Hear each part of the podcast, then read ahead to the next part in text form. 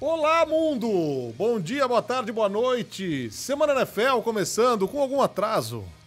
Questões técnicas nos atrasaram. Nossa pontualidade britânica não funcionou hoje, Anthony Curtis. Estamos chegando com mais uma edição deste podcast para falarmos de Draft 2023, que agitou a última quinta, sexta e sábado na NFL, os times com suas escolhas.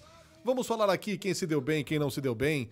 O senhor, por favor, abaixe, que eu estou me ouvindo aí duplicadamente e isso atrapalha. Daqui a pouco vai ter o fabuloso sanduíche ishi ishi no podcast. O senhor vai bem?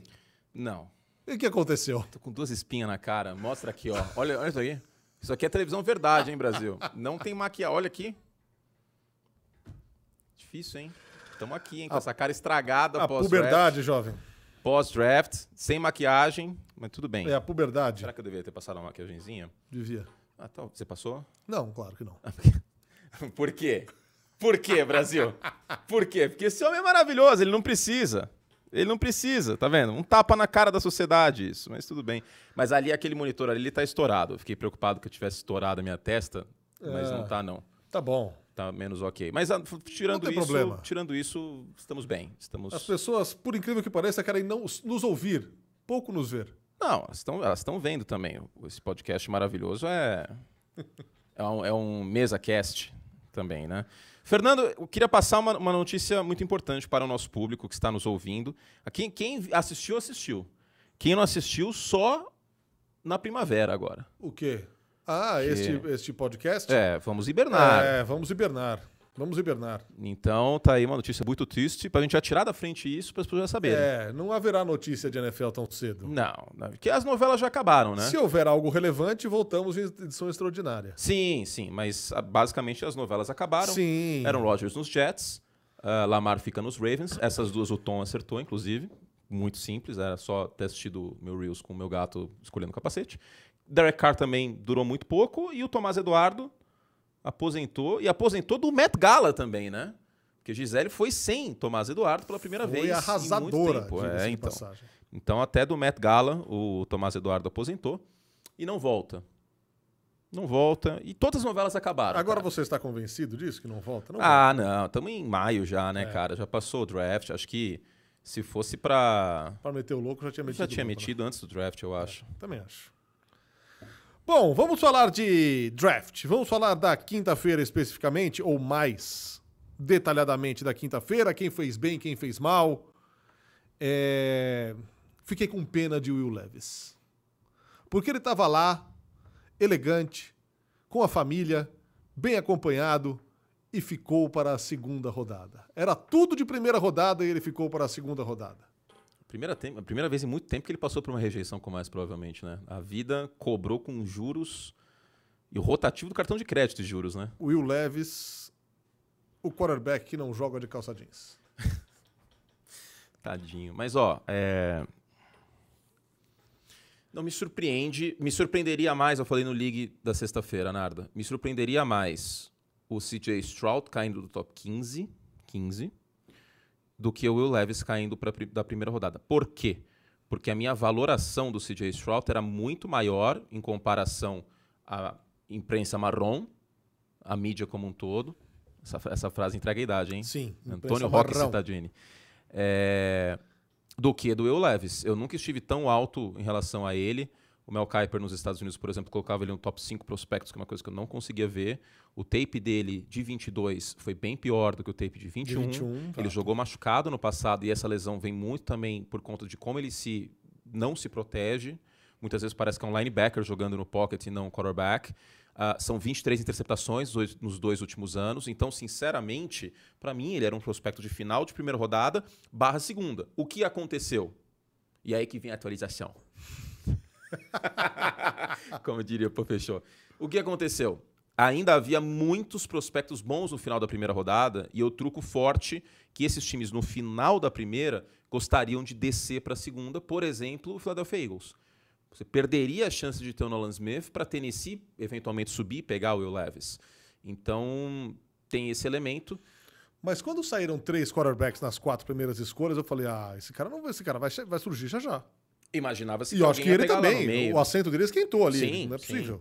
Imaginava-se que alguém no meio da primeira rodada poderia pegar Washington Commanders, por exemplo, o Detroit Lions com sua segunda Tennessee, escolha, o próprio Tennessee. Que a parcimônia de Tennessee com o Tannehill em último ano de contrato com um quarterback é inacreditável, é, Para Tennessee saiu muito barato essa história, porque conseguiu pegar o Peter Skronsky, que é o mais técnico dos offensive linemen no draft. Para mim, ele não pode jogar como offensive... Não pode não, né? Mas não deveria jogar, não deve jogar como offensive tackle e sim como guard, por conta do tamanho da envergadura e do braço como eu já falei. Pode até acontecer dele conseguir, mas eu acho que ele seria muito mais efetivo jogando por dentro. E Tennessee precisava de ajuda na linha ofensiva como um todo. E, e consegue o Will Levis na segunda rodada, muito mais barato, porém sem a opção de quinto ano, porque ele foi uma escolha de segunda rodada em diante. Apenas opções, apenas jogadores de primeira rodada é. têm a opção de quinto ano de contrato. Quarta rodada em diante, é, segunda rodada em diante, são quatro anos de contrato. A partir do quinto você é free agent, caso não tenha renovado. Então, é... você falou do Stroud. Chega para um Houston Texans que é um caos vivendo o legado de Bill O'Brien. Uhum. Um time em reconstrução, um time que fez. Achei legal o movimento. Você já acha que foi caro, porque tem uma escolha de primeira rodada de 2024 para o Arizona Cardinals. Sabe qual é o problema? E uma de terceira também. É que essa escolha de primeira rodada de Houston de 2024 provavelmente vai ser uma escolha alta. alta. Porque o time vai de novo tomar pancada para todo lado. Porque se fosse uma escolha de primeira rodada e ponto, quando a gente fala escolha de primeira rodada, a gente não pensa necessariamente aonde vai estar na primeira rodada. E uma escolha top 5 vale muito mais do que uma vigésima escolha. Muito mais. Ainda mais em classes fracas, como foi deste ano. E outra coisa, a classe do ano que vem tende a ser mais forte do que a classe deste ano. Então, uh, é um movimento bastante agressivo. Eu não desgosto do que Houston fez subindo para pegar o Will Anderson, mas é, é, o tipo de movimento que, na minha visão, você faz pros, por, por, prospectos generacionais, por, por, caras que aparecem uma vez a cada 3, 4 anos, por caras como Miles Garrett, como o Von Miller na minha humilde opinião, o Will Anderson não é esses caras. Ele é sim muito polido, o piso dele de produção é muito alto, ele tem uma caixa de ferramentas muito extensa de movimentos de pass rush, muito inteligente, mas ele não é um jogador, para mim, hoje, de elite atacando o quarterback. Não ficaria surpreso se houvesse outro prospecto na posição neste ano com uma produção superior no futuro de médio prazo, por exemplo. Então, Houston fez um movimento caro por um prospecto seguro, porque a defesa de Houston é uma bagunça. Mais de 150 jardas terrestres cedidas por jogo nos últimos anos. Basicamente, desde a aposentadoria, desde a saída do J.J. Watt, não tinha alguém para pressionar o quarterback e está jogando numa divisão com o Trevor Lawrence, que é, para mim, disparado o melhor quarterback dessa divisão hoje. A gente tem o Ryan Tannehill, que continuará sendo titular o, o Trevor Lawrence, o CJ Stroud e eu não sei se o Anthony Richardson, mas eu vou abrir um parênteses muito breve sobre o Anthony Richardson. Ah, tem que lapidar ele, tem que colocar ele no banco um ano como o Mahomes.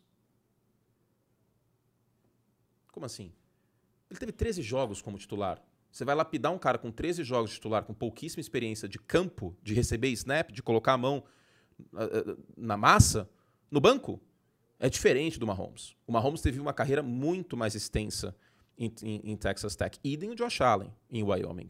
O Anthony Richardson tem 13 jogos. O que eu faria se fosse os Colts? Bota o Anthony Richardson para jogar, faz a sua oração, prepare-se para chuvas e trovoadas e vamos embora.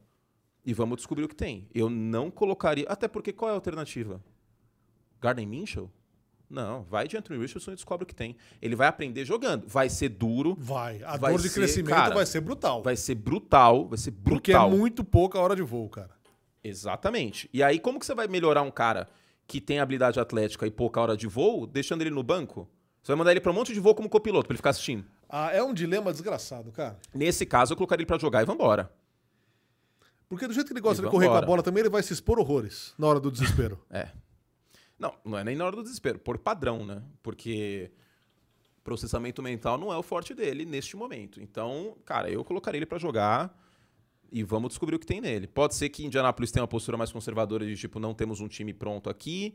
É, tem uma, um grande fator neste caso de Indianapolis, que é a linha ofensiva, que foi uma das piores Nossa. da NFL no ano passado. Aí eu entendo. Se a gente considerar todo o contexto, eu até entenderia. Mas no caso do Anthony Richardson, ele não vai aprender pura e simplesmente olhando o Garden Mission jogar. Qual que é o plano que eu seguiria? Vamos seguir Aristóteles aqui, vamos para o meio termo. Nem para muito mais, nem para muito menos. deixa o Garden Minshew até a semana 10, aí o time provavelmente já vai estar eliminado, e aí começa a dar volume para Anthony Richardson. Especialmente porque talvez a linha ofensiva esteja um pouco mais entrosada, os recebedores também. Indianapolis não é um time com grandes recebedores. Mas eu acho que o Anthony Richardson, em algum momento dessa temporada, ele precisa jogar. Porque senão ele não vai aprender nunca. Só ficar olhando para um cara com 13 jogos, e vai lembrar que o último cara com tantos poucos jogos foi Mitchell Trubisky. Nesse caso, vamos combinar que no caso do Trubisky já dava para saber no final da primeira temporada? Tava sabendo antes do draft já, mas no final da primeira temporada já dava para saber que aquilo não ia dar em lugar nenhum. Então, eu, eu sinceramente, em algum momento colocaria ele, talvez não no início, até para não, não, colocar uma pressão muito acima. Né? Aí vale aquela velha frase do Bill Parcells: se não morde quando filhote, não vai morder quando adulto. Você acha que o CJ Stroud, em segundo lugar, foi mais do que pintava como prospecto? Eu não acho, cara. Como assim? Você falou aqui, ah, para mim seria mais surpreendente se ele caísse da 15 Para mim, a chance dele cair do top 5 era zero. Não, não acho que era zero. Por conta daquele negócio que vazou o. Dos Texans não pegarem. Um... Ah, da cognição, tá. É, tá, que tá. ele teve a pior e nota. Tinha também essa história dos, dos, Texans não. Talvez não pegarem um quarterback na primeira escolha. Né? Por, por exatamente pelo motivo pelo, pelo qual a gente está fazendo essa pauta. Que para um quarterback hoje se dar bem em Houston, ele teria dificuldades. Olha, olha o corpo de recebedores de Houston: Nico Collins e Robert Woods ok? Robert Woods com no final da 90 carreira. anos. Exatamente, com histórico de lesão. É. Mal jogou em Tennessee. Aí você tem o John Match, que é uma promessa, que está voltando até de uma situação de saúde. E o Noah Brown como outra opção, que é um cara que teve interceptação no Dak Prescott, que foi culpa do Noah Brown dropando a bola. Aí, no, no jogo terrestre, você tem um bom valor no Damian Pierce, que acho que é até um atleta subestimado pelo que ele mostrou na temporada passada é, em Houston. O Singletary, que a gente estava conversando antes do programa, saiu de Buffalo e está lá, mas não é grande coisa. E a linha ofensiva, Tans, não é uma linha ofensiva horrível, mas também... E é louco... E tem o Dalton Schultz que chegou também, mas não é, é um grande elenco de apoio, né? Porque se ele tem um grande predicado, além de uma força de vontade, porque já falamos aqui da história de vida dele, se ele tem um grande predicado, é a precisão. É um sim. cara muito preciso nos passes. Sim, Talvez até sim, mais que o Bryce Young. Sim, sim, sim. O braço dele é mais forte também. Né? Exato. Né? Ele é preciso para quê? Para quem receber passe? É. E assim, ele vai ter tempo no pocket, essa linha ofensiva tem uma missão dura pela frente por aquele ponto que a gente falou na semana passada. E ele não gosta de estender jogada. Exatamente por isso. Ele ainda não tem esse hábito mostrado em tape, ele mostrou flashes disso em um jogo ou outro, especialmente na semifinal contra a Georgia, como a gente já mencionou, mas uh, precisa mostrar mais serviço o, o CJ Stroud nesse aspecto e eu acho que ele vai precisar. E, assim, é, eu, eu, sinceramente, não tenho uma visão do que, que vai acontecer aqui, cara. Eu não tenho como cravar nada. Não sei. Eu acho que existe sim uma chance dele ser bust. Eu não, não, não apostaria dinheiro nisso, mas é uma situação que me deixa menos confortável do que o Carolina Panthers com o Bryce Young. Pelo time ah, sim, que caiu, isso sim. e pelo sim, jogador, e pela capacidade do, do plano B que o Bryce Young tem mostrado muito mais do que o CJ Stroud. Então, assim, é, eu sei que tem gente que não concorda, tudo bem. Mas para mim, hoje, o CJ Stroud é o Jared Goff dos Lions, tá? Não é o Jared Goff saindo do college. É um jogador que tem a sua dificuldade de estender jogadas, embora seja um excelente passador. E a gente bate muito no Goff, mas ele tem um passe muito bonito. O passe em profundidade do Goff, quando estava tudo lindo e maravilhoso no play action nos Rams, era impecável, cara. o problema é quando a coisa trava. E é isso que a gente vai tentar ver é, em relação ao CJ Stroud. Ele é um jogador, para mim, com menos ferramentas de estender a jogada. E aí pergunta, se você pegaria o Jared Goff de hoje na segunda escolha geral do draft?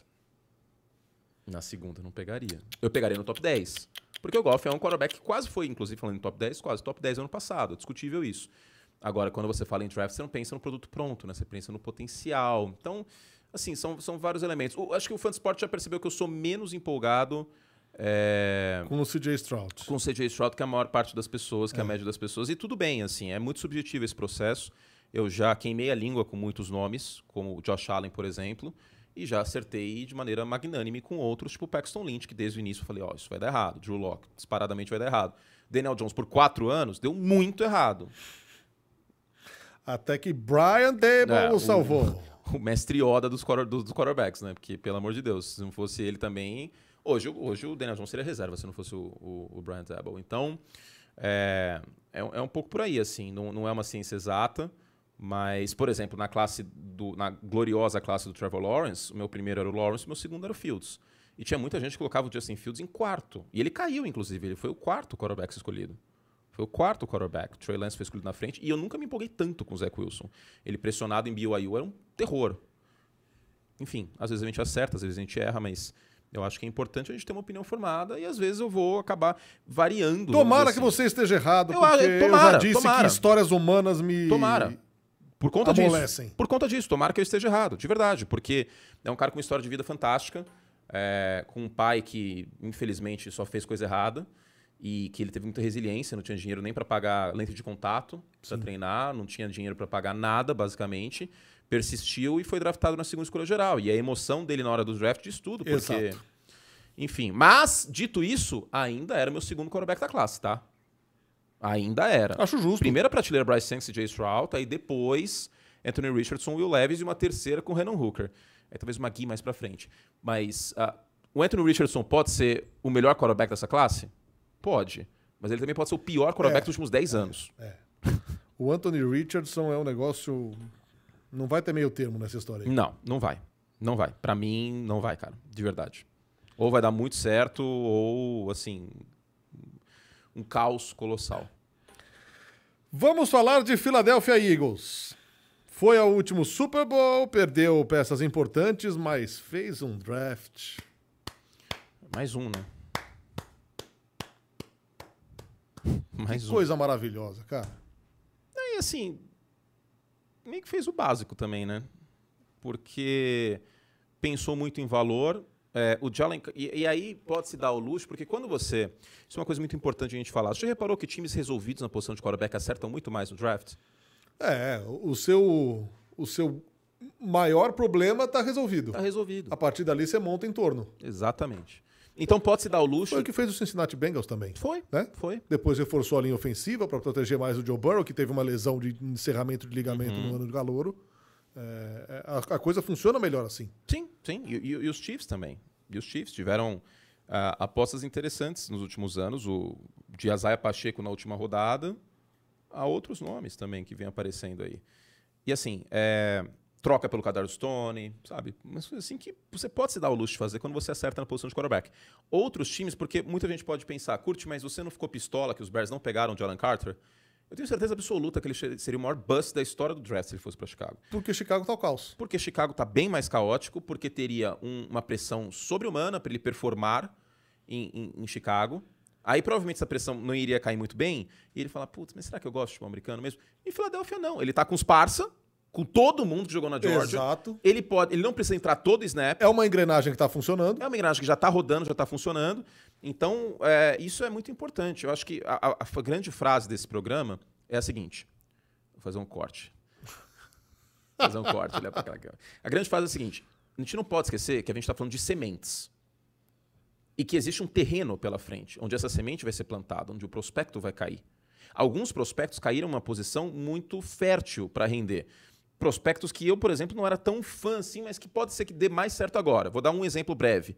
O Kalaija Kensi, em Tampa, que eu até falei na transmissão. Qual é a virtude dele? Pass rush. Qual é o problema dele? Tamanho e defesa terrestre. Onde ele caiu? Jogando do lado do Vitavé, que é um monstro que joga muito bem contra o jogo corrido. Isso vai possibilitar que ele jogue melhor. Jalen Carter, fantástico. Para mim, o melhor jogador do draft dentro, dentro de campo. Qual é o BO aqui? Literalmente, BOs. Parte pessoal. Parte pessoal. Ele cai num time com um monte de tutores em potencial, isso todo mundo sabe que o Philadelphia tem nessa linha defensiva, e com vários jogadores que estiveram ao lado dele no college. Um ambiente familiar. Familiar de, de, Sim, conhecer esse conhece. ambiente e tal. É como se você fosse, sei lá, fizesse cursinho, Aí você vai para uma faculdade que tem um monte de gente que, que fez cursinho com você. É, a, a, a, transição ela é menos dolorosa. Putz, eu conheço aquele cara, assim, tava na minha sala de medicina, sei lá, enfim. É menos dolorosa. Então, não é todo time que o Jalen Carter daria certo. Assim como, se o Patrick Mahomes tivesse escolhido pelos Bears, daria errado com certeza absoluta. Com o John Fox treinando ele, é óbvio que ia dar errado. Não, e acho que a escolha de Filadélfia, porque é, ele caiu muito no draft, né? Do prospecto Pro... que ele era, por, por conta dessa questão pessoal. Eu acho que Filadélfia o escolheu e correu esse risco, e aqui de novo, o risco pela parte comportamental, não pela parte esportiva, porque sabe que ali tem um alicerce, tem um chão pronto, tem companheiros para ele, tem um time que não vai cobrá-lo imediatamente, Uhum. um time que já tá funcionando, ali ele pode se desenvolver, pode se comprometer, porque vamos lembrar, ele chegou gordo no, no combine, ele não cumpri, cumpriu, Não posso criticá-lo, mas tudo bem. não cumpriu o PROD, eu também não, mas ok, ele é atleta, eu tô aqui, sentado falando bobagem. Então, é, ele, ele vai ser cobrado por isso, né? Ele precisa ser, ser comprometido, precisa se comprometer para ser um profissional. Sim, sim. E ali ele vai ter isso é, bem amparado, bem blindado também. Agora, eu vou dar um exemplo de um outro esporte, como o ambiente é muito importante. É só assistir, não o que vai acontecer agora, Last Dance, mas o original. Será que o Dennis Rodman, no final da carreira dele, teria rendido em outro time como rendeu nos Bulls? Com aquele ambiente que tinha em Chicago? Que vai para Las Vegas tudo bem, volta e coloca o cara na linha. O ambiente conta muito, cara. E eu tô usando o exemplo do Dennis Rodman porque não chegou ao ponto das coisas que o Jalen Carter já fez, né, no fora de campo. Sim. Mas era um cara que era diferente, né? Vamos dizer assim. Então, o ambiente conta muito. Eu acho que esse ambiente de Filadélfia é muito propício para que ele se desenvolva. Então, assim, a queda não me espantou tanto, mas é aquilo que lembra que eu falei na semana passada também? Da 9 ou da 10, ele não passa. Filadélfia subiu para 9 e pegou ele. Agora, no final da primeira rodada, a Filadélfia fez o seu. Viu o Nolan Smith disponível lá. Para mim, o terceiro melhor edge dessa classe. Caiu por conta de uma lesão no peitoral e caiu por conta do tamanho dele também. Só que quem que tem o mesmo tamanho que produziu mais de 10 sacks no passado no mesmo time? Hassan Reddick, que é a minha comparação para o Nolan Smith. Então, Filadélfia, em muitos aspectos, fez o básico. E pode, pode se dar o luxo, por exemplo, de apostar mais tarde no Kelly Ringo, que estava caindo também, jogou também em Georgia. Vai lá, troca a preço de banana pelo DeAndre Swift, porque os Lions não querem mais o DeAndre Swift, porque foram lá e pegaram um running back a 12, de perfil parecido do Swift também, que o Swift não fica, não fica saudável. Mas por não ficar saudável, o Philadelphia pode apostar. E se der certo? E se ele ficar saudável nos Eagles? Jalen Hurts com um running back recebedor. E provavelmente ele, o risco de lesão dele seja até menor, porque o volume dele vai ser menor. E vale Fato. lembrar que tem uma outra aposta nesse jogo terrestre dos Eagles, que é o Rashad Penny. Esse Seattle Seahawks, que foi escolha de primeira rodada por Seattle, que também tem seus problemas de ficar saudável. Mas será que com um volume menor, que todos os running backs acabam tendo nesse corpo de running backs de Filadélfia, será que não existe uma chance maior de ficar saudável? Então, assim, por essas e outras, que o Howie Roseman é o meu general manager favorito. Sem contar no passado que fez pelo A.J. Brown, E né? Filadélfia segue, segue muito, muito favorito no- na, na NFC, né? É, é São Francisco e Filadélfia. Só que São Francisco com um elenco fortíssimo, com uma defesa melhor do que a defesa dos Eagles. E uma incógnita na posição de uma quarterback. enorme incógnita, não só em relação a como os coordenadores defensivos podem defen- defender o Brock Purdy em seu segundo ano. E vale lembrar que até o Tom Brady teve uma ressaca de segundo ano como titular. Em 2002, os Patriots não foram para os playoffs. Barra quem é o Brock Purdy depois de uma lesão grave no cotovelo Exato. do braço que lança. Que a gente não sabe. Será que, que de fato a gente vai ver o Brock Purdy o ano inteiro como titular? Eu espero que sim. Mas São Francisco não troca, barra trocará o, o Trey Lance enquanto não tiver uma certeza de que a recuperação está no plano. Por enquanto, tudo que a gente tem de, de informação é que está seguindo no curso a recuperação do Brock Purdy. E ainda tem o Sam Darnold como terceira opção. Então você vê como o time está recheado de hipóteses. Se tivesse tudo já lindo e maravilhoso, ele já estivesse saudável, provavelmente São Francisco teria trocado o Trey Lance. Ainda não é o caso, eu acho que está certo em não fazer. E houve sondagens para isso, né? Sim, sim. Rumor é que houve. É... Escolhas que você gostou. Escolhas que eu gostei. Eu gostei do Kalaija Kensi, como eu já falei. É... Sai do top 10 aqui, vai, para não, pra não ficar muito Óbvio. óbvio, né? Ah, escolhas que eu gostei. Eu não separei antes para fazer ao vivo, porque quem sabe faz ao vivo. Então vamos lá. Gostei do, do Kalaja Kensi. Gostei muito do Jackson Smith em Digba na 20 para Seattle, porque agora você vai ter um DK Metcalf por fora, na outra ponta, um rece- recebedor mais de posse, no Tyler Lockett, e no slot. Seattle foi bem Smith no draft Njigba também. Foi bem, foi bem. Eu não achei running back na segunda rodada, na- no segundo dia, uma, uma lambança de Seattle, não. O que faz pensar, por que tantos anos fazendo lambança em draft, cara? Porque aí é o lado oposto do quem tem quarterback drafta melhor. É, então. Porque tem então, quarterback, mete o louco. É, então. Que é uma coisa que o Pete Carroll fazia. Ela Jay Collier, Rashad Sim, Penny. exatamente isso. Exatamente. É, Você, você sentou na confiança do, do Russell Wilson vai resolver, Uhum. e aí eu vou fazer lambança rodo nos drafts. Exatamente. Exatamente. Então, Aí os últimos dois drafts de Seattle foram excelentes. Bem melhores. Ah, draftou. A melhor classe ano passado foi a de Seattle, É. né? De Seattle e do New York Jets. Uh, então, o, o, o Smith Jigba gostei bastante na 20, muito valor. Eu gostei do Zay Flowers na 22. Eu acho que te dá uma, uma terceira opção para além de Odell, para além do Bateman voltando, para além de Mark Andrews ter um cara ágil no slot, que pode trabalhar bem com o Lamar Jackson fora do pocket. Pode não dar certo. A gente viu o Hollywood Brown por conta até da estatura e etc. naquele sistema de Baltimore, que agora deve mudar um pouco porque saiu o Greg Roman, coordenador ofensivo. Pode ser que não dê certo. Mas não, vamos, vamos combinar que esse buffet está servido? É tipo aquele buffet de churrascaria cara, que tem Ab carpaccio, tem abrindo, salmão. Abrindo um parêntese no, no, meio da lista dos que gostou e que não gostou. Hum. É, o Lamar Jackson não tem muito do que reclamar, né? É, exatamente. Não tem nada do que reclamar. Não tem, não tem. Conseguiu o contrato dele, um contrato justo. É... Tem recebedor para dar e vender de todos os estilos. Ah, mas não tem o A.J. Brown, não tem o DeAndre Hopkins. Ah, beleza, cara, mas tem todos os estilos ali. Ainda tem o Nelson Aguilar em profundidade, que também chegou neste ano tem tudo ali em termos de, de essência. Porque tem, tem um, um ex-membro uh, de, de, de, front office, etc., o Michael Lombardi, que trabalhou com Bill Walsh, trabalhou com Bill Belichick, que ele fala que o corpo de recebedores hoje na NFL ele tem que ser muito como se fosse um time de basquete. Você tem que ter um pivôzão, que é o cara alto e grande. Você tem que ter um, um ala pivô, que é um cara que é físico. Uma unidade mais, versátil. Mais Isso, exato. Baltimore tem o um seu time de basquete ali com, com vários sabores dis, disponíveis, vamos dizer assim. Comparado isso ao que o Lamar Jackson já teve, assim, é, ainda tem o Duvernay também com uma outra opção. Não tem o que dar desculpa mais. Trocou o coordenador ofensivo, J.K. Dobbins está saudável, ali a ofensiva não é ruim. O Lamar Jackson vai voltar saudável neste ano porque a lesão no joelho não foi grave. Tem o Odell para jogar muito bem na red zone. Tem o, o Zay Flowers no slot. Então, assim, acabaram as desculpas pro Lamar Jackson. Ah, mas papi popopó, porque ele tem que, que, que, melhorar muito. Sim, tem que melhorar muito, sim, jogando, sim, passando a bola ainda. Sim. Ele é um quarterback top 10 para mim. É o melhor quarterback correndo com a bola na história da NFL. Ponto. Todo respeito ao Michael Vick, não tem com o Frank Tarkenton, não tem comparação. Mas, para você vencer na NFL, porque do outro lado vai ter um Joe Burrow, um Patrick Mahomes e um Josh Allen bizarro nos playoffs, você vai ter que passar a bola. É mais fácil combater o jogo terrestre do que o jogo aéreo. Para combater o jogo terrestre, você lota o box, coloca sete jogadores e vamos que vamos. O passe perfeito não dá para defender. Não dá. Olha o que o Eli Manning fez em dois Super Bowls. O passe perfeito não dá para defender. E o Lamar Jackson vai precisar disso. E é assim, não dá nem pra gente falar, ah, tem que chegar na semifinal de conferência, tem que chegar no Divisional. Tem não. que chegar de qualquer Lamar jeito. Lamar Jackson, nos próximos dois anos, tem que chegar na final de conferência. Desculpa, para mim, para mim, menos do então, que isso é, é, é fracasso. De verdade.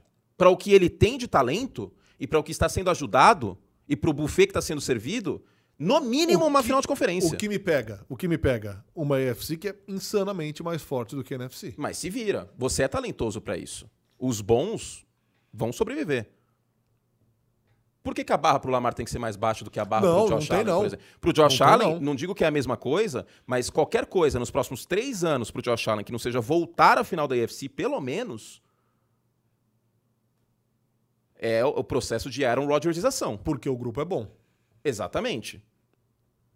Para mim, ah, mas não tem running back. Pô, cara, não tem running back, é desculpa. Mahomes chegou no Super Bowl com running back de sétima rodada. Não, não dá. Eu vou ser muito, muito rígido com isso aqui. Ah, mas só o Mahomes é bom? Não. Não, mas se, se for para elogiar mesmo, para colocar esses caras no panteão de Peyton Manning, de Tom Brady... Olha o Burrow que fez em duas temporadas. Olha o Burrow que fez em duas temporadas. Então, então assim, para mim, é... tem que chegar pelo menos... O, o, o Lamar Jackson tem que chegar pelo menos no final de conferência. E eu sei que tem essa história do Yannis, que eu falei fracasso aqui, o povo tá falando. o Antetokounmpo já ganhou um título. Já. O Lamar Jackson tem uma vitória em playoff. Exato. Isso é o que me pega. Entendeu? Isso é o que me pega. Não é aceitável. O Yannis ser, ser eliminado agora, não já é ter sido campeão, não é fracasso. Não é aceitável uma vitória em playoff. A partir de agora não, não é mais não é, aceitável. Não é, não é. O meu ponto é esse. Acabou. Já, já esperneou, queria o um contrato novo, queria eu acho, eu acho a palavra fracasso forte. Eu diria decepção. Decepção. Frustração. Ok, ok ok, eu vou continuar com fracasso. Pelo menos no final de conferência, cara. Um quarterback, ah, mas ele foi MVP. 2019 eu tinha 5 quilos a menos. e aí? A gente vai ficar falando de 2019 até quando? Não, não dá. Tá, não tá, dá. Beleza, tá no currículo. Então vamos contratar o Cam Newton, que foi MVP em 2016, 2015. Vamos contratar o Matt Ryan de novo, que foi 2016. A gente não pode ficar nessa. É, quase falei um palavrão aqui. Nessa. Nessa nessa de P, viver de passado. de ficar vivendo de 2019. Eu amo o Lamar Jackson em relação a vários outros quarterbacks. É um quarterback top 10. Mas chega, cara. Chega. Por que, que eu vou E bater assim- no Aaron Rodgers e eu vou, eu vou passar pano pra sempre E assim, isso? e Não. assim, agora, depois, depois de tudo que foi essa novela aí, dessa renovação de contrato, eu acho que as pessoas pegaram um bodezinho dele, assim, meio um pouquinho maior. É, então, tá, ok, se ele sim. não andar na linha, se ele não fizer uma temporada realmente muito boa, vai tomar cacete, de, não sabe de onde vem. Agora, existe a obrigação de ganhar a divisão? Não. Não, porque os Bengals É, hoje ainda são favoritos. É. Mas a defesa de Baltimore é muito boa, hein? A defesa de Baltimore é muito boa. Assim, então é. Porque, porque E se eu virar dá, e falar e que a obrigação dá. é chegar no Division é muito pouco, cara. Uma E- semifinal de conferência. E não dá em momento algum pra você diminuir o Mike Tomlin, cara. Não, não dá, é óbvio que não. E o time dos Steelers talvez tenha feito o melhor draft esse ano. Um dos Exato. melhores, pelo menos. Foi outro bom Com draft. o quarterback calor, ficou uma vitória de playoff no passado. Lembrando que os Steelers venceram os Bengals na Um semana quarterback calouro e zero badalado. um. Zero badalado. Ninguém dava nada no E Kenny que Pickett. foi evoluindo e que mostrou serviço no final do ano. Agora trouxe um Allen Robinson para ser um cara físico nesse corpo de recebedores. É, Se ele for do ano passado também, obrigado por nada, né? Sim. Mas, mas trouxe um cara mais físico para. Arizona. Ok. Então, o- o Kenny Pickett é um dos, mais, é um dos maiores vencedores dessa, desse draft, sem dúvida. Você pegou um, um offensive tackle na primeira rodada. A segunda rodada, a primeira escolha foi o Joey Porter Jr., que foi tremenda barganha, tremenda barganha. O Broderick Jones, na 14, escolha de Pittsburgh, muito valor. É um cara que não tem tanta experiência, mas que vai ser provavelmente bem lapidado por essa comissão técnica. É um cara móvel, eu gosto muito disso dele. Pode ser o melhor offensive tackle. Eu vou falar uma coisa aqui que acho que quase ninguém concorda comigo, mas tudo bem.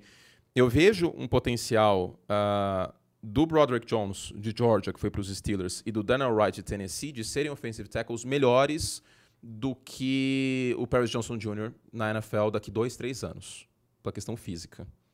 E o, e o Johnson foi escolhido na seis, na seis para Arizona. Eu acho que isso foi um reach, não foi, não? Para mim foi um pouco. Para mim foi um pouco. Eu achei. Mas vale lembrar que o, que o Kyler Murray ficou na orelha da, da comissão técnica da Sim, diretoria. E teve uma visita do Paris Johnson que o Kyler Murray abraçou o cara assim. É, então. E faz tempo que o Kyler Murray tá pedindo offensive tackle e os caras não draftavam. Então eu até entendo e não vou criticar tanto ah, essa questão. Agora. Se der errado, cai no boleto do, do Kyler Murray também. Um pouco mais, talvez. E vou te dizer outra coisa, que a gente não falou na, na, na parte de Houston. Existe uma chance muito, muito considerável de Arizona e Houston estarem com as cinco piores campanhas dessa próxima temporada, certo? Arizona com as cinco, cinco piores? Eu acho. Uma das cinco piores, eu acho plausível. É, eu acho tá plausível. bom, vai, tá é bom, o pior time da bom. divisão. Tá bom.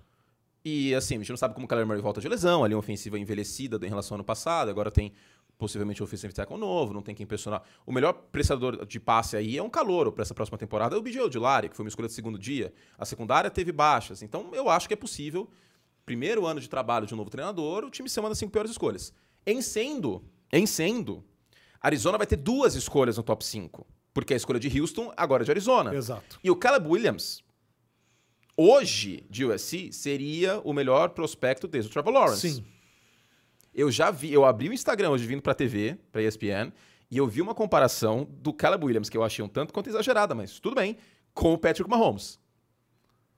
Inegável que hoje ele é o melhor. Ele seria um prospecto melhor que o Bryce Young e que o CJ Stroud. Pra mim, tem uma temporada inteira pela frente. Me dá, me dá um medo essa, essa precipitação, porque a gente acabou de falar aqui a respeito do Will Levis, que teve um 2021 muito bom e um 2022 péssimo. Sim. E se o Caleb Williams Vamos tem um segurar. 2023 péssimo? Vamos segurar, exatamente, vamos segurar. Vou te dar um outro exemplo de um cara que caiu a cotação bizarramente. O Christian Hackenberg, que foi escolhido na segunda rodada pelos Jets e foi uma decepção imensa na NFL. No ano anterior ao draft dele, ele estava muito mais badalado. Entre outros nomes que caem de produção. O Dan Marino caiu muito de produção. Eu sei que é um exemplo horrível de ser usado, mas o Dan Marino em 81 jogou muito melhor que em 82. Ele teve um show de interceptações em 82. Um dos motivos pelo qual ele caiu para a última escolha do draft de 83 foi isso. Então vamos segurar. Mas o Caleb Williams hoje seria o melhor prospecto da posição. E aí, se a Arizona tiver a opção de fazer isso? Não é como se já tivesse feito no passado, né? Com uma outra diretoria, mas fez exatamente isso. Tinha escolhido Josh Rosen, tchau Josh Rosen. Não sei. Esse draft ano que vem pode ficar interessante nesse aspecto. Bom, pegando de volta aqui o fio, para voltar para a pauta.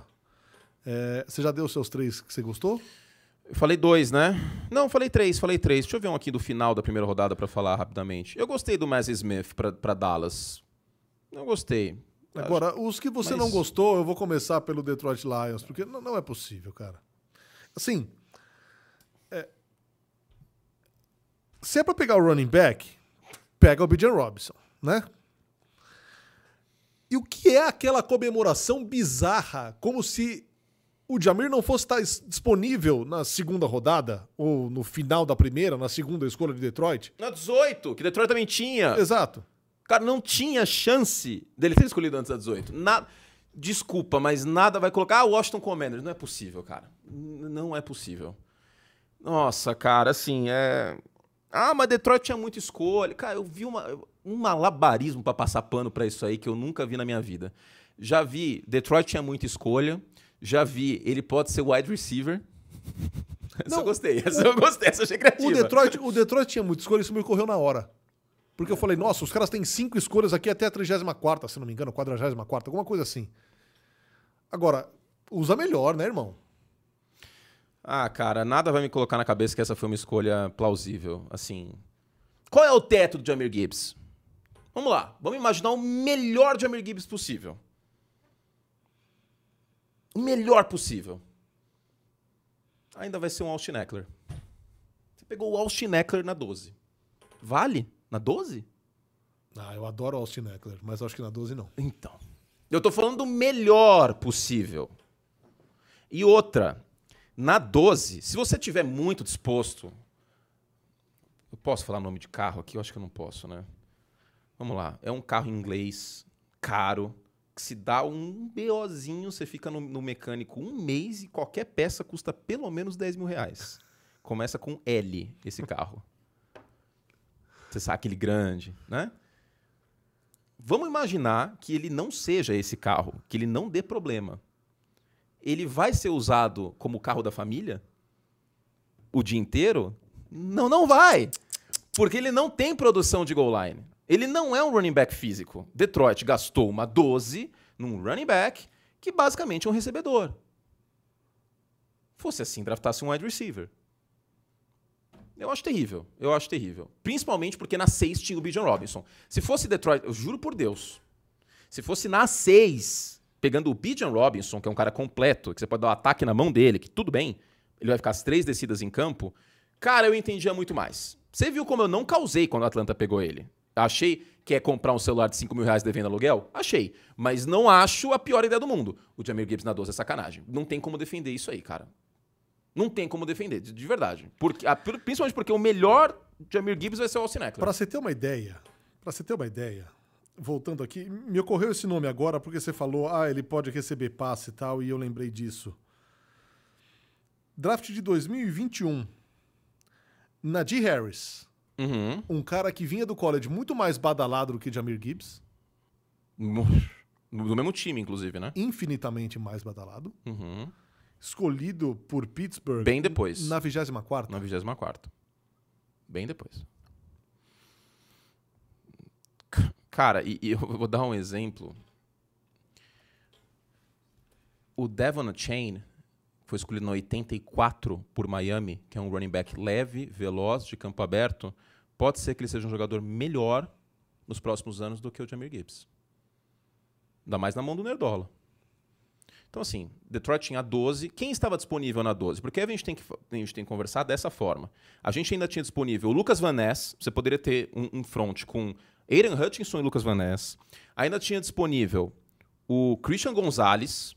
É, E a secundária aí, de Detroit, ah, beleza, trouxe a Manuel Mosley e tal, mas, pô, pô, cara, você tem o Christian Gonzalez disponível ali, seria uma baita escolha em termos de valor. Pode ser que o cara não dê nada na NFL, mas seria uma, uma escolha boa. em E de valor. novo, você ia ter o, o, o Jamir Gibbs mais pra frente na, Na sua segunda escolha. 34, teria ele na 34. Teria ele na 34. E se não tivesse, é motivo pra se matar, perder o Jamir? Não, acho que Pela não. comemoração do front office na hora da, da escolha, parecia que sim, né? Não, e tipo, o argumento foi, era o... o, o- o- Perdemos o Saquon Barkley, cara. Exato, parecia que era o Todd Gurley saindo do- do- de Georgia, assim, tá ligado? Tipo, eles estavam muito felizes. É, Ou eles odeiam muito o DeAndre Swift. Tipo, o DeAndre Swift bateu em todo mundo ali. Eles queriam muito ter um motivo pra se livrar dele, cara. Não é possível. Então, é, mas antes que alguém vire e fale que isso vai acontecer, O Kurt torce pros Bears, ele odeia os Lions. Eu vou elogiar aqui o segundo dia de draft, porque foi muito melhor. O segundo dia de draft de Detroit foi bem bacana. O Sam Laporta de Iowa eu gostei. É, preferi o Michael Meyer, que foi escolhido na escolha seguinte, mas não acho é, uma escolha ruim. Tyrande, né? Um tight end. E o Brian Branch era o melhor safety da classe. Ele caiu por conta dos números dele no combine, mas é um cara muito instintivo, inteligente, líder dessa defesa de Alabama a velocidade de tape dele é melhor do que ele demonstrou no combine. E ele caiu para 45, Detroit foi lá e pegou ele. Gostei muito dessa escolha. Então, não é só como se Detroit tivesse feito só lambança. Pode ser que daqui a um tempo o Brian Branch seja um jogador muito melhor do que o Jamir Gibbs, e aí a gente possa dar o argumento, falou assim, ó, se inverter as escolhas, se fosse o Brian Branch na 12, era o melhor safety da classe e tal, o Jamir Gibbs na segunda rodada, vai ficar menos feio. Como aconteceu com os Giants, que pegaram o Kadarius Tony, na primeira rodada e, e o Aziz Julari na segunda. Se invertesse as escolhas, teria ficado muito melhor. Então, é... É isso. Uh, eu, primeiro dia de, de, Detroit. E é uma pena, cara, de verdade, assim. Nada contra os Lions, muito pelo contrário. Para mim, os Lions são favoritos na divisão. Mas é uma pena porque esse era o draft para capitalizar em cima do que os Rams não fizeram ano passado e conseguir, cara, montar um time ainda mais forte. Aí Detroit começa com o azar que essa classe é a mais fraca em algum tempo. E aí vai lá e pega um, um running back recebedor e um linebacker esforçado na primeira rodada. Em termos de valor, é uma pena porque foi, foi algo que Detroit podia ter feito melhor e a gente poderia estar elogiando o draft de Detroit.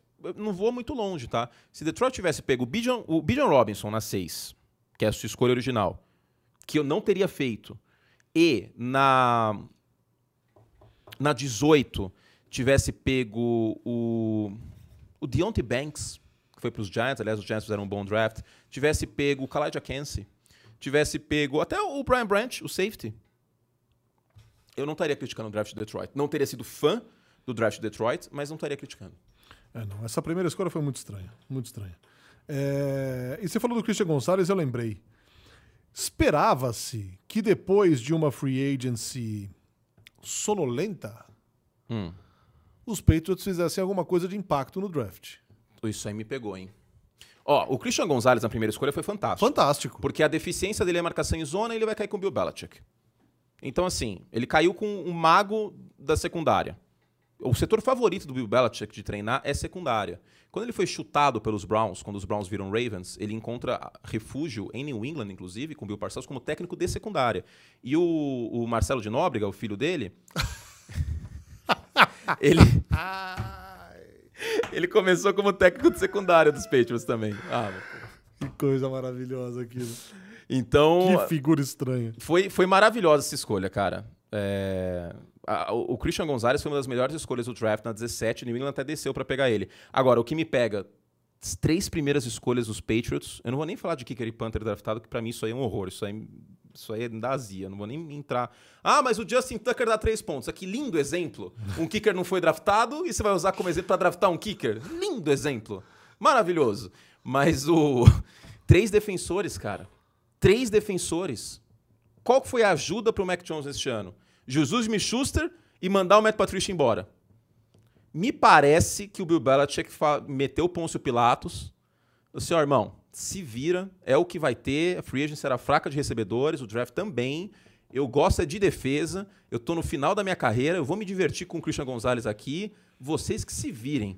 Chegou para o Bill O'Brien e falou assim: ó, se vira. Mike Ezek Jesus Smith-Schuster e Hunter Henry se virem com o Mac Jones. Se virem. E outra coisa, offensive tackle era necessidade, hein? Eu não tô nem falando só de wide receiver. New England pegou três defensores para começar Quem o draft. Quem ficou de running back? O Harry Burkhead? saiu. Burkhead tá? Não. Deixa eu pegar aqui. Eu vou abrir o plantel certinho. Mas também não, não é coisa má. É o Stevenson, né? Deixa eu pegar aqui. Ele tá sob contrato ainda. Só para passar certinho. Stevenson. O Stevenson. Que não é o melhor running back do mundo. Eu até mas, gosto dele. Mas, mas, deu conta, deu, deu conta. conta deu conta, deu conta. Sabe quanto paga nas bolsas de apostas ah. o New England Patriots? Não vou falar o nome aqui, né? Porque... Mas nas bolsas de apostas, os Patriots para ganhar, não é, não é, não é ganhar o Super Bowl, hein? Que já seria alto. Não é ganhar a conferência, ganhar é a, divisão. Oito e meio é disparada a quarta força da divisão. É o dobro do terceiro colocado nas odds, que são os Dolphins. Mas reflete a realidade. Reflete Hoje a reflete realidade. a realidade. Exatamente. E queria fazer um testemunho aqui que semana passada eu falei que se o Bijan Robinson não fosse favorito para a ofensiva do ano, eu pagaria uma torta holandesa para Fernando Nardini. Verdade. Infelizmente você vai ficar sem a torta. Estou colaborando com a sua dieta. Mas teve alguma outra coisa que eu falei que não ia acontecer, aconteceu. Ah, o CJ Stroud da- draftado na Dá 2. dois. Devo uma torta holandesa para Fernando. Mas não tem torta holandesa aí hoje. Não. Serve o bolo formigueiro que tá ali também. Tá bonito. Bom, bom, po- Bom. posso. Na, na saída, que é aqui do lado, inclusive, né? Exato. Que terror isso, né? É na saída do nosso estúdio, sobe a escada, Há já pouco, somos. há pouco descemos com um cheirinho de bolo no forno. Hum, vai, vai rolar esse bolo aí, Trágico. formigueiro. Você gosta de bolo formigueiro? Gosto. Subestimado. Subestimado. Su- é, é o, é o Max Crosby dos bolos, o bolo formigueiro. Falando nisso, e os Raiders? Por quê? Se já tem o Max Crosby, foram, assim, foram, foram atrás de um Ed. É um estilo diferente, né? É um cara mais pra defender a corrida e tal, mas com o Christian Gonzalez disponível, jogando duas vezes por ano contra o Justin Herbert e contra o Patrick Mahomes, eu acho que endereçar uma secundária É, que é cara. horrível teria sido uma decisão melhor. Eu acho, mas... E o Terry Wilson é um cara que, que era o meu segundo edge dessa classe, a minha ordem era o Will Anderson, Terry Wilson e o Nolan Smith. É, é um cara que tem potencial e o físico dele impressiona, mas é um cara que vem de lesão no pé e é um cara que pode ser um bust. Porque o contorno, a alavancagem, o contorno, de arco dele não é grande coisa. Pode ser que ele vire um, um, um operário de pass rush. Um cara tipo Trey Flowers era em New England. Um cara de 5, 6 sacks por ano. Você pegar esse cara na top 10. Então, o Michael Murray eu gostei da segunda escolha, mas o draft dos Raiders foi. Eu acho que não teve nenhum draft horroroso neste ano. O de Detroit se salvou muito no segundo dia. É. De Depois Detroit do foi um- primeiro trágico. um dos que eu menos gostei, mas não teve nenhum, de verdade, não teve nenhum draft horroroso. Até porque a classe ela é muito tipo difícil de avaliar e vai depender muito da lapidação dos jogadores. Mas não teve nenhum draft horrível assim que a gente olha e fala, nossa, o que, que, que esses caras estão pensando? Mas um dos que eu menos gostei, vamos colocar dessa forma, foi o dos Raiders. Um dos que eu menos gostei. Até porque agora a gente tem a certeza que é Jimmy Garoppolo Futebol Clube rumo a Comembol Sul-Americana nessa, nessa próxima temporada. E escuta, você tá com o chat aí, eu não consigo pôr o chat aqui de jeito nenhum. Estou, estou. Atenda o fã deporte. Acabamos a pauta? Acho que sim, né? Três que Foi gostou, rápido, três que hein? não gostou, já abrimos parêntese. Foi rápido. Falamos de Lamar, falamos de. E o Aaron Rodgers, hein? Se divertindo em Nova York. Tá em todas, cara. Tá na NHL, tá na NBA. Cara, ele vai ser vereador esse ano em Nova York, não é possível. Nossa, ele tá, ele tá curtindo. Eu cara. até, até postei nos stories que o próximo passo é, uma- é ele comer pastel, beijar as crianças, fazer uns vizinhos assim da vitória. Vereador em Nova York. Cara, ele foi em todos os jogos possíveis. Tá um arrozão de festa monstro. Aí agora vai acabar os playoffs da NBA e da NHL, ele vai começar em jogo dos Yankees e dos Mets. Isso. Pra completar, que faltou pra ele fazer para ele fazer uma campanha no Queens e no, no, no Bronx também, né? Porque ele tá só indo em jogo de basquete, de, só, na- só em Manhattan, aí ele tem que fazer pros outros boros de Nova York, né? Exato. O Queens e, e o Bronx. Vamos lá aqui responder o fã Deporte. Igor Fernando, Miami foi bom? Gostei muito do draft dos Dolphins, cara. O Cam Smith foi uma escolhaça e, e o Devon Chain na mão do Nerdola, eu acho que é uma boa escolha também. O Cam Smith aqui é um cara muito agressivo, que eu acho que ele precisa ser lapidado no aspecto técnico e na mão do Vic Fangio vai ser legal tendo o Jalen Ramsey do outro É um lado. cara com que pode ter problema com falta, né? Sim, sim, sem dúvida. É, Sem dúvida. É uma coisa meio Zé Elias, assim, ele na. Eu vou, usar, vou começar a usar isso. Será que o Zé vai ficar bravo comigo? Não vai, né? Cornerback Zé Elias. Gostei. Vou adotar, vou adotar. Vamos ver quanto tempo vai demorar pra ele descobrir. Eu posso fazer um corte disso pra chegar mais Vamos fácil ligar nele. pro Zé Elias pra falar isso, cara? Peraí. Cornerback Vamos Zé peraí. Elias. Será que ele tá no ar? Tem que ver a escala aqui, vamos ver a escala. Deixa eu abrir aqui o Zap. Temos um grupo aqui, Fan Deporter, que que tem as escalas tal, em caso de dúvidas, papapá, escala de terça. Vamos ver aqui se Zé Elias está no ar. Já descambou o podcast, né? Mandei mensagem pra ele aqui, ainda não respondeu. Fala pra ele responder por áudio. Ai, ai. Falei, você tá no ar. Vamos ver a se ele responde daqui a pouco. Quem mais aí? Curte. É, o Rodrigo Cardoso pede pra gente falar dos Saints. Deixa eu dar um Ctrl F aqui pra pegar todas as escolhas dos Saints. Brian Breeze, na primeira, gostei. É um cara com potencial, era uma necessidade. Acho que o valor dele era esse, final de primeira rodada. Em New Orleans, eu até falei pro, pro nosso querido Diegão que torce pros, pros Saints. Eu via ou o Mass Smith ou algum outro defensive tackle saindo para o Saints na primeira rodada. Foi o que aconteceu, mas o Smith já tinha sido escolhido, foi o, o Brian Brzee, na verdade. Né? A pronúncia dele é meio esquisita. O Isaiah Foskey na segunda, eu acho que é um cara que tudo bem, o valor ali. E, e eu achei interessante a escolha, a escolha do Kendra Miller, running back na terceira rodada, porque a princípio pode parecer que New Orleans não tem carência na posição. Mas, você se lembra o Pro Bowl, há dois anos e mais ou menos, que o Alvin Kamara teve um probleminha de uma briga, Sim. foi fichado. Existe a possibilidade do Alvin Kamara ser suspenso por alguns jogos nessa temporada, tá? Então, poderia ter acontecido até ano passado, acabou não rolando, então acho que profundidade de talento para essa classe seria interessante. O Gabriel pergunta dos Packers aqui, que a gente não, não falou, inclusive o Jordan Love teve o um contrato, não foi nem uma renovação, foi uma reestruturação mais, né? Uh, o Van Ness eu gostei na primeira escolha. Eu achei que o Tyrande era mais a possibilidade, mas era muito cedo para um Tyrande. Né? Tinha muito torcedor dos Packers falando isso para mim. Pô, curte é muito cedo. Eu falei assim, ah, eu concordo. não pegaria o Kincaid aqui, não pegaria nenhum outro Tyrande. E eles foram com o Lucas Van Ness, que é um cara com motor muito forte, é um cara que precisa ser lapidado no aspecto técnico, mas no físico ele é bom. E, e, é um cara que acho que o torcedor vai gostar bastante, porque ele não cansa, cara. É um cara realmente que me lembra um pouco o Aiden Hutchinson. Essa escola Max Crosby, uhum. Aiden Hutchinson, assim, sabe? E o Preston Smith é um cara que não dá para confiar mais, e o Rashan Gary volta de lesão. Então, Edge Rusher era uma necessidade para Green Bay. Eu gostei dessa primeira escolha, a 13. A 42 eu gostei também. O Luke Musgrave é um cara com pouco espaço a mostrar, mas com potencial para ser um bom Tyrant recebedor. E aquela velha máxima, o Tyrant é o melhor amigo do quarterback. O Jordan Love teve alguns, muitos problemas passando a bola no meio do campo. Tendo um cara como o Musgrave com potencial e não só o DeGuara, que era outro Tyrant do elenco, é uma escolha que eu gosto também. Então, e, e o Jaden Reed também de, de, de Michigan State, eu acho um valor interessante de segundo dia. E o, o Green Bay ativou né, a, a, opção de quinto ano do Jordan Love, né? É, eu acho que o que vira é isso, né? É, alterou os valores tal, né, da, da, da, opção, mas basicamente o que acontece é isso. Mas Green Bay não vai renovar por longo prazo com o Jordan Love antes de ver alguma coisa dele de fato por 10 jogos, né? Porque ele não teve esse espaço amostral. Quanto tempo temos aqui já, produça? É que meu, não, não... falem com nada. Quanto tempo, pessoal? P responder pessoal. Mais, mais uma aqui. Temos 52 minutos de live. Vou responder mais uma aqui, então.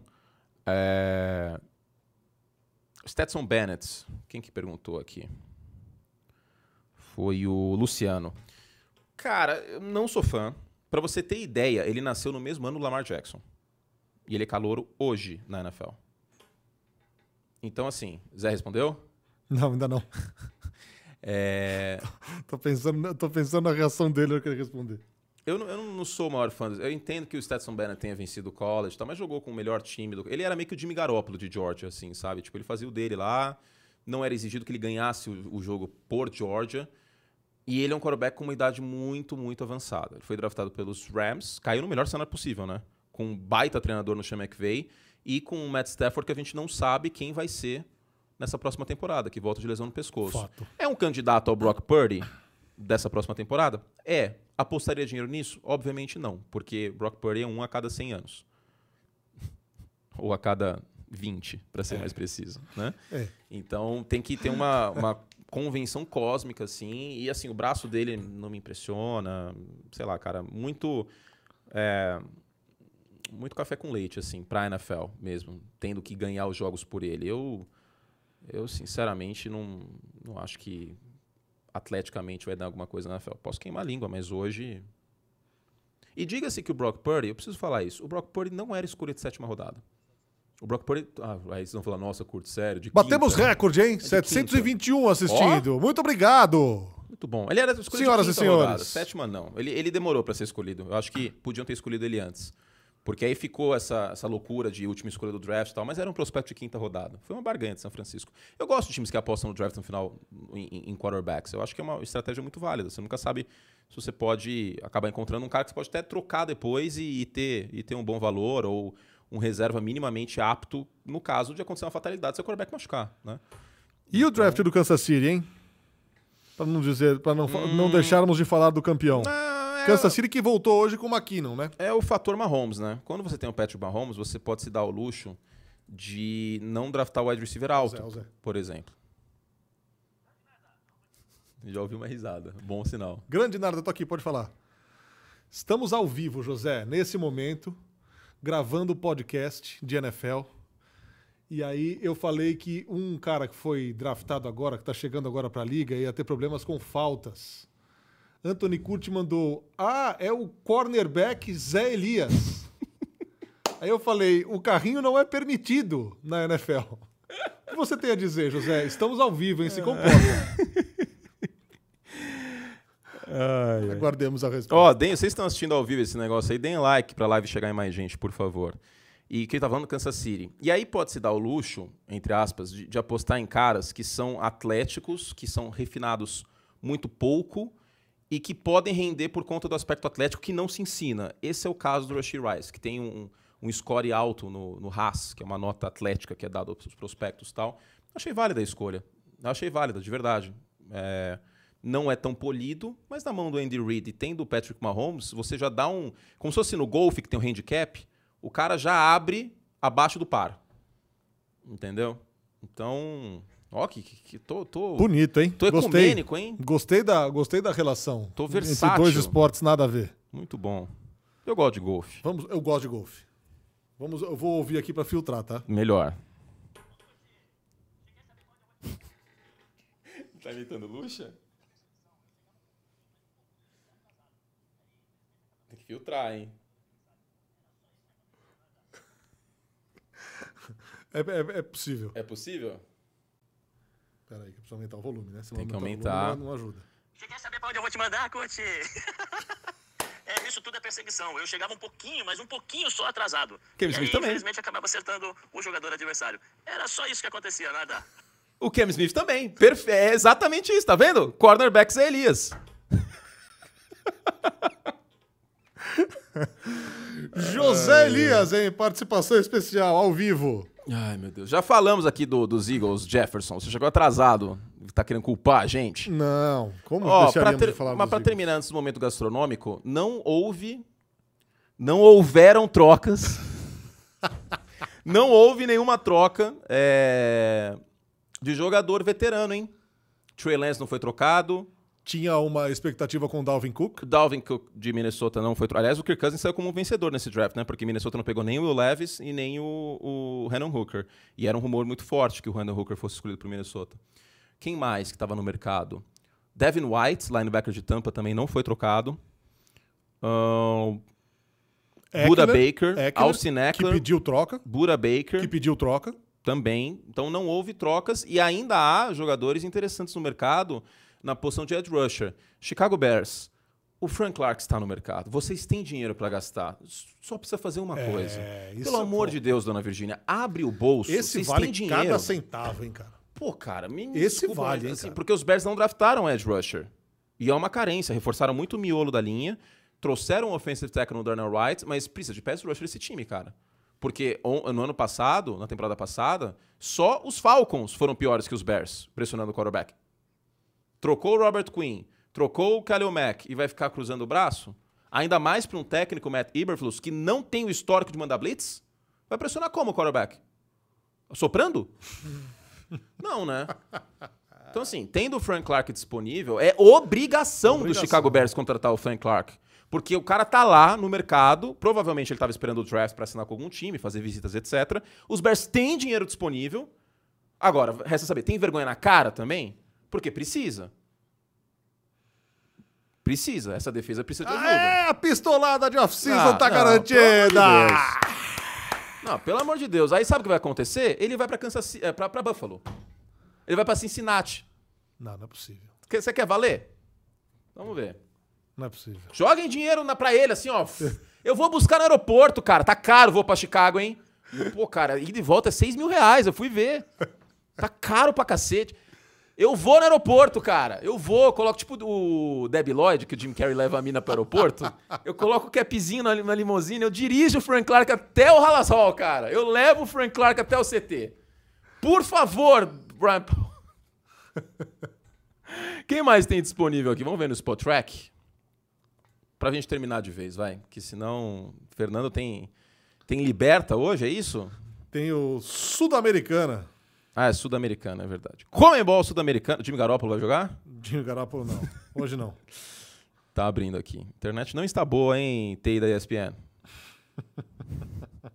Mas queria agradecer o TI da ESPN que na PD2 melhorou. Sim. Melhorou a internet. Então, cara, minha espinha tá muito feia, velho. Nossa, que, que desastre, velho. É, está um alien, realmente. Nossa, tá muito feio, cara. Putz, tá muito feio, Ai, velho. te catar. Aí, apareceu aí? Ah, não carrega o bagulho, pô. Bom, então vai acabar o programa. Ó, seguinte. Aí, carregou, mas eu fechei a janela. Parabéns. Dane-se, vai acabar o programa e. Quando a gente volta, hein? Quando a gente volta?